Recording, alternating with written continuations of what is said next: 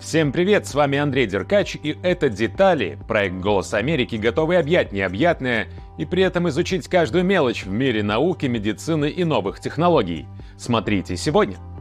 Сохранение энергии ученые выяснили, как бороться с ожирением, воздействуя на митохондрии клеток.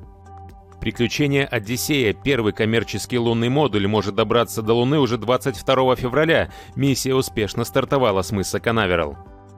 Пазл сложился, в Медиане разработали новый вид терапии рака, в основе которого использование модифицированной молекулы РНК. А также атмосферные осадки ученые воссоздали в лабораторных условиях инопланетный алмазный дождь. В Калифорнийском университете Сан-Диего ученые практически случайно обнаружили, какие изменения происходят в организме на клеточном уровне при переизбытке калорий. Более того, они выяснили, как влиять на то, какое количество энергии будет сжигаться в клетке при таком переизбытке. Результаты исследования могут привести к появлению новых лекарств, помогающих бороться с лишним весом. С 1975 года число людей с ожирением почти утроилось, проблема стала глобальной. Хотя такие факторы образа жизни, как диета и физические упражнения, играют важную роль в развитии и прогрессировании ожирения, ученые пришли к пониманию, что оно также связано с внутренними метаболическими нарушениями. We, we're really interested in the, regulation of energy balance. Нас заинтересовал механизм регулирования энергетического баланса, который базируется на том, как вы расходуете потребляемые с пищей калории. И здесь, как мы знаем, есть только два варианта – сжечь их или сохранить. Нам также известно, что происходит при ожирении или во время перегрузки калориями. Организм начинает очень эффективно сохранять получаемую энергию, во многом за счет уменьшения количества энергозатрат. В результате более детальных наблюдений за мышами исследователи Калифорнийского университета в Сан-Диего недавно обнаружили, что при переизбытке потребления калорий происходят изменения в таком структурном элементе клетки, как митохондрия.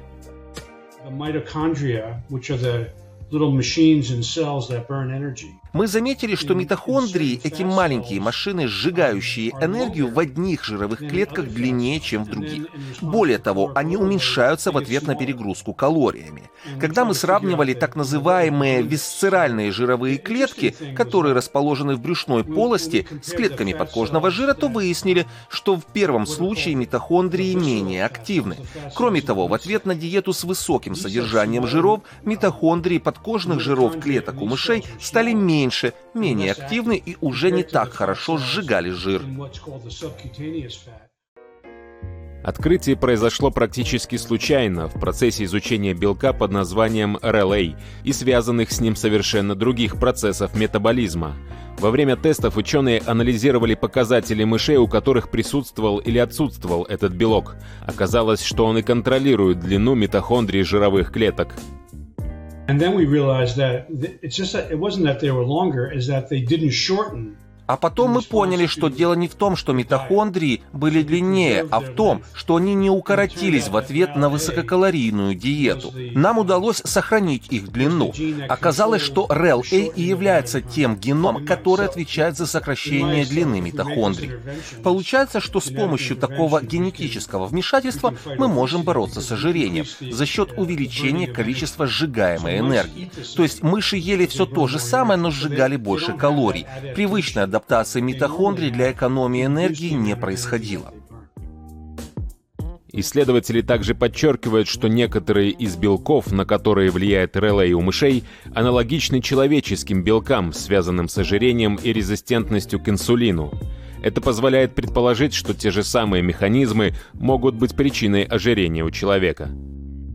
Yeah, a lot, a lot more research is needed, but I think this idea about increasing energy expenditure. Сейчас необходимо провести еще очень много исследований в этом направлении. Но я думаю, что идея увеличения расхода энергии посредством такого вмешательства – это действительно интересная идея. И, возможно, есть множество способов это осуществить. Ученые отмечают, что пока не следует возлагать слишком большие надежды на скорое изобретение способа воздействия на этот механизм. Ведь опыты показали, что в результате такого вмешательства изменения происходят и в других компонентах системы.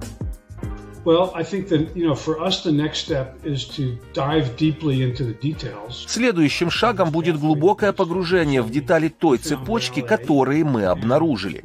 Мы определили, что REL-A и связанные с ним белки влияют на поведение митохондрий.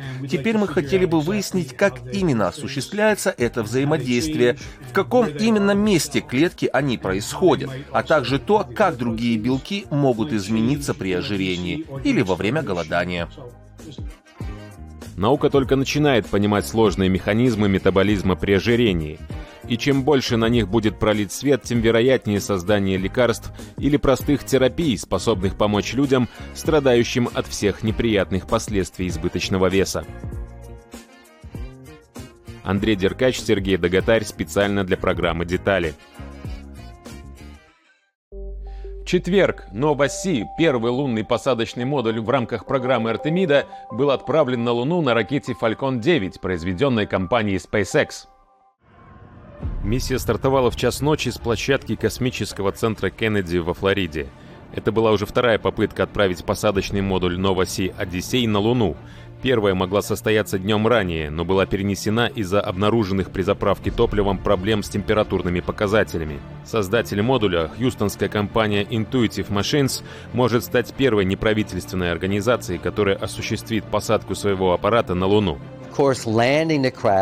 Конечно, высадка этого лунного модуля станет настоящим историческим событием. Не только для компании Intuitive Machines, но и для всех нас, для всей отрасли в целом. Мы возвращаемся на Луну, и со временем мы доставим туда людей, которые будут работать и жить там. НАСА заплатила Intuitive Machines 118 миллионов долларов за доставку на Луну научного оборудования, которое поможет лучше понять и снизить риски для астронавтов, первые из которых должны высадиться на естественном спутнике Земли не раньше 2026 года.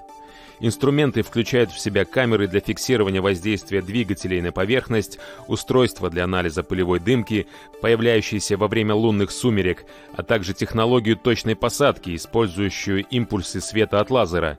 Посадочный модуль оснащен новым типом двигателя, работающим на переохлажденном жидком метане и кислороде, и баками, сделанными из инновационных материалов. Наши баки сделаны из углеродных композитов. Это тот же материал, из которого делают самолеты. Он легкий и очень прочный. Наши баки скоро будут использоваться во всех видах космических кораблей на низкой околоземной орбите, на Луне, на Марсе, а также в аппаратах, исследующие другие уголки Солнечной системы. Аппарат должен достичь места посадки, кратера в 300 километрах от Южного полюса, 22 февраля. В этом районе НАСА надеется в будущем собирать лед для производства питьевой воды и ракетного топлива в рамках лунной программы Артемида. Ожидается, что после приземления все системы и научные инструменты модуля будут работать примерно 7 дней, до наступления на Южном полюсе лунной ночи. Это уже вторая миссия в рамках инициативы НАСА по привлечению частных компаний к лунной программе – Первая, возложенная на компанию «Астроботик», была запущена в январе, но на ее космическом корабле «Перегрин» возникла аномалия в двигателе, вызвавшая утечку топлива. В итоге аппарат был возвращен и сгорел в атмосфере Земли.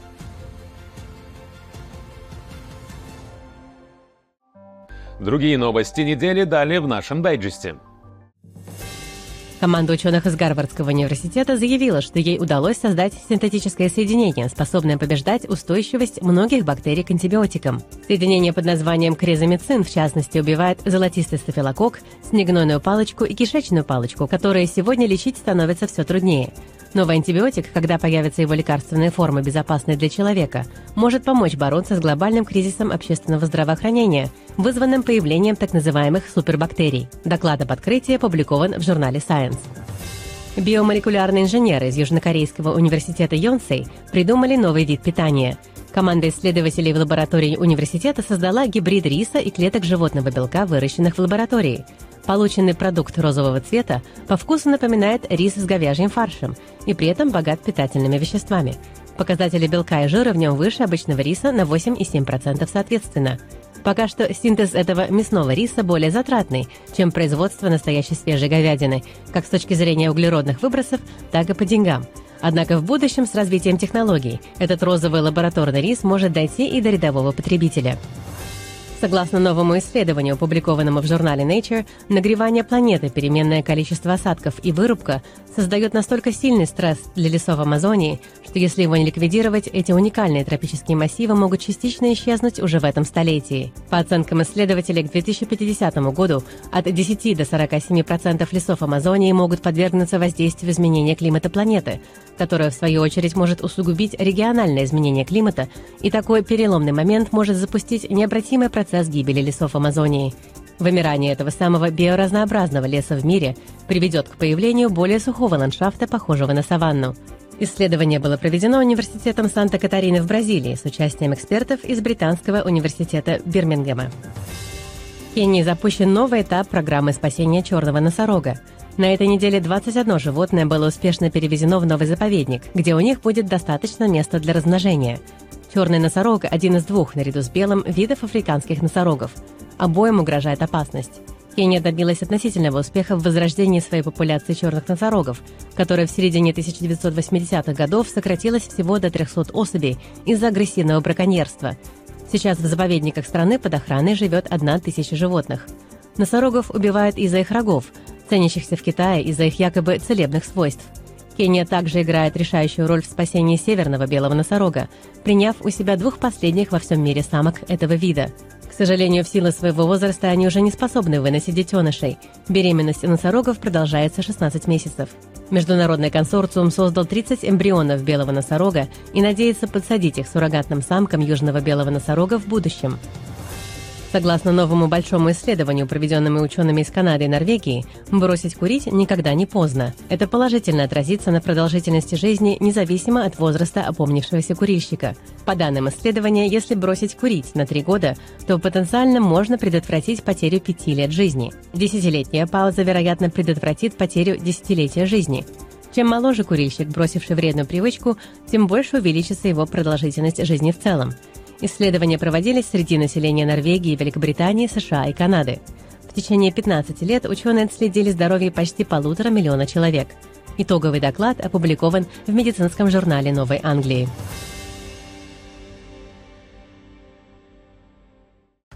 Ученые из Индианы смогли разработать новый вид терапии рака, основанный на последних достижениях генной инженерии. Суть метода в использовании модифицированной молекулы РНК, которая проникает в раковые клетки и блокирует их рост. Авторы работы утверждают, что это первый за последние 15 лет пример удачного использования подобной технологии. Рак может возникнуть практически в любом месте организма человека – раковые клетки бесконтрольно делятся, могут игнорировать сигналы о самоуничтожении и даже уклоняться от атак иммунной системы. Исследователи университета Пердю создали новый тип терапии, в основе которой лежит использование продвинутых инструментов генной инженерии. Молекулы РНК считаются промежуточным звеном ДНК, которая представляет собой информацию, закодированную нашими клетками и белками. ДНК преобразуется в РНК, а затем РНК используется для создания белков. Если говорить о микро-РНК, то она является своего рода тормозом, приостанавливающим экспрессию определенных генов. Потеря одной микро-РНК может обернуться излишней экспрессией, что в свою очередь вызывает развитие различных болезней. Если тормоз ломается, вся система начинает барахлить.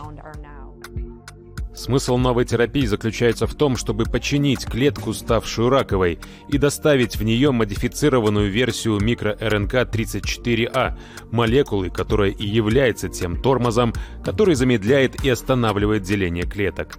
Модификация потребовалась из-за того, что естественная РНК быстро разрушается, поэтому в цепочку нового варианта пришлось добавить несколько небольших кластеров атомов – Изменение было сделано на основе ранее одобренной химической структуры, используемой биотехнологической компанией Elnilem. Важный момент, что микро-РНК-34А невидима для иммунной системы, которая обычно атакует двухцепочную РНК, введенную в организм. Наша задача заключается в том, чтобы восстановить эти микро-РНК, и нам um, удалось это сделать за счет того, что это маленькие молекулы, с ними легко работать. Кроме того, при их создании мы не сталкиваемся с проблемами, которые нужно учитывать при работе с более крупными РНК. Их роль заключается только в регулировании. Они не дают этим более крупным РНК преобразовываться в белки, вызывающие рак и другие заболевания. Помимо замедления или обращения вспять роста опухоли, микро-РНК-34А сильно подавляла активность, как минимум на 120 часов, по меньшей мере трех генов, которые вызывают рак и устойчивость к другим методам лечения раковых заболеваний. Этот эффект может быть использован непосредственно для уничтожения рака с помощью микро-РНК, либо в сочетании с существующими лекарствами, которым у раковых клеток выработалась устойчивость.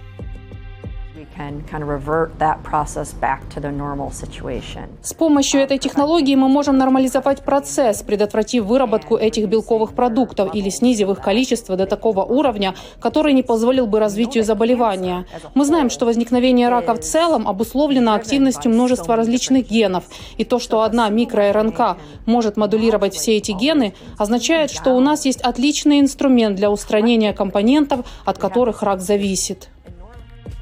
Чтобы гарантировать, что модифицированная микро-РНК-34А попала в раковые клетки, ее прикрепили к молекуле фолиевой кислоты, которая притягивается специальными рецепторами на поверхности клеток.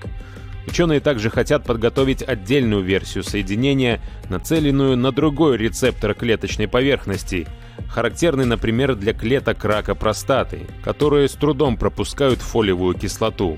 Исследователи утверждают, что уже полностью готовы к клиническим испытаниям этой модификации.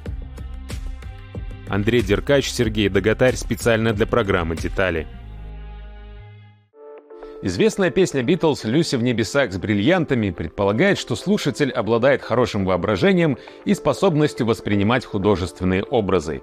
Если же этих качеств у него нет, то есть еще один вариант, точнее он появится в будущем – полететь на другую планету, например, Нептун, где алмазный дождь – это обычное явление.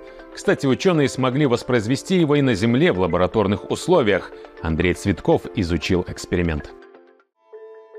Несколько лет назад ученые рассказали о необычных осадках на газовых гигантах в нашей Солнечной системе. Речь идет об алмазных дождях. И есть веские причины для того, чтобы называть это явление именно дождем или осадками. Международная команда ученых из США, Германии, Франции, Южной Кореи и Великобритании узнала новые подробности об этом процессе и то, какие последствия он несет для планет. В нашей Солнечной системе есть две планеты, на которых такое возможно. Это Уран и Нептун. Если мы посмотрим на список экзопланет, составленный НАСА, то обнаружим, что примерно треть из них имеет плотность и массу, которые свидетельствуют о наличии большого количества льда на этих планетах.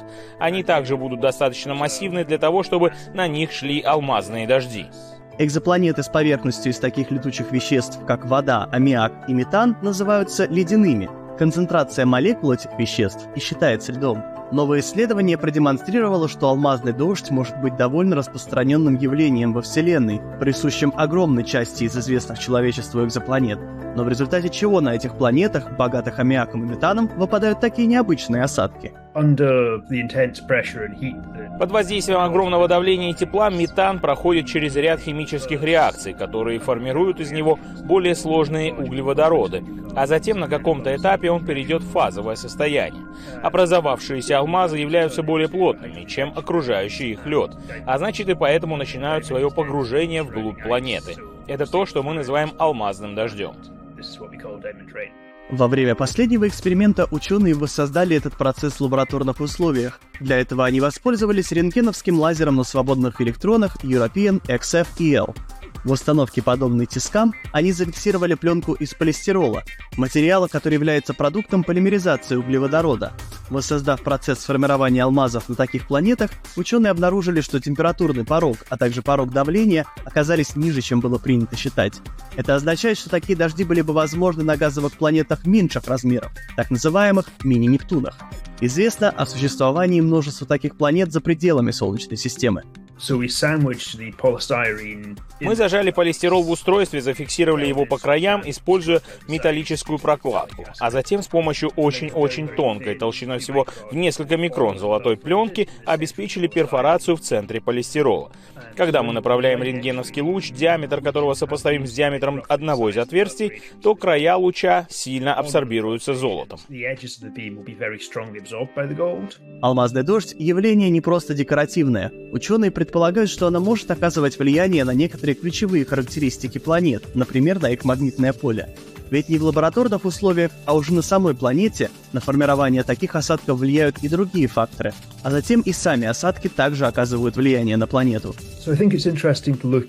Я думаю, что интересно узнать, как влияют на этот процесс и другие элементы, ведь речь идет о Нептуне, а не о шариках из полистирола. В процесс может быть вовлечен кислород, азот и какие-то формы аммиака.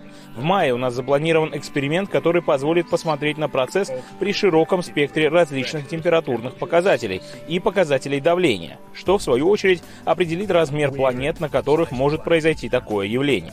Процесс может оказывать огромное влияние на состав, структуру планеты и ее потенциальную пригодность для жизни. Знания о таких планетах, как Нептун, достаточно ограничены. Единственным космическим аппаратом, исследовавшим Нептун с близкого расстояния, был Voyager 2. Поэтому возможность последовательного изучения и понимания процессов, которые происходят на таких планетах, может сформировать более полную картину об их природе. Андрей Цветков, Юрий Закревский, специально для программы «Детали». Федеральной политехнической школе Лозанны был придуман способ модификации протезов, позволяющий вернуть тепловые ощущения людям с ампутированными конечностями. 37 лет назад в результате несчастного случая Фабрицио потерял часть правой руки. Известно, что такие люди, как Фабрицио, могут испытывать определенные тепловые ощущения в своих так называемых фантомных конечностях – но технология, получившая название Mini-Touch, позволяет им ощущать температуру с помощью протезов. Mini-Touch передает тепловую информацию от кончика пальца протеза к месту его соединения с конечностью. Функциональная часть здесь заключается не только в определении того, что горячо, а что холодно, но и в распознавании самого материала поверхности. Например, если я прикоснусь пальцем к фрагменту металла или пластика, я узнаю его по тепловым свойствам, а не по тактильным. Это то, с чего мы начали свой проект. Мы также смогли продемонстрировать, что обладатели таких протезов могли с закрытыми глазами определить, касаются они настоящей руки или нет. Устройство было установлено в существующий протез Фабрицио. Несколько людей с ампутированными конечностями, участвовавших в первоначальных испытаниях, сообщили, что способность заново осуществлять телесный контакт с другим человеком была наиболее важным преимуществом этой инновационной системы. Они могут прийти со своим протезом, и мы поможем интегрировать в него тепловую чувствительность. В своей работе мы показали, что ощущения, которые возникают в результате такого усовершенствования, похожи на ощущения в неповрежденной руке, то есть на те, что испытываем мы с вами, или на те, которые пациент испытывал другой неповрежденной рукой. Эти ощущения стабильны. Мы делали тесты через 400 дней после установки, и они все еще не исчезали и казались естественными. По словам ученых, их следующий шаг — подготовить устройство для домашнего использования и интегрировать тепловую информацию из нескольких точек фантомной конечности человека. Это были детали. Очередной раз заглянем вместе с вами в мир будущего уже через неделю. Пока!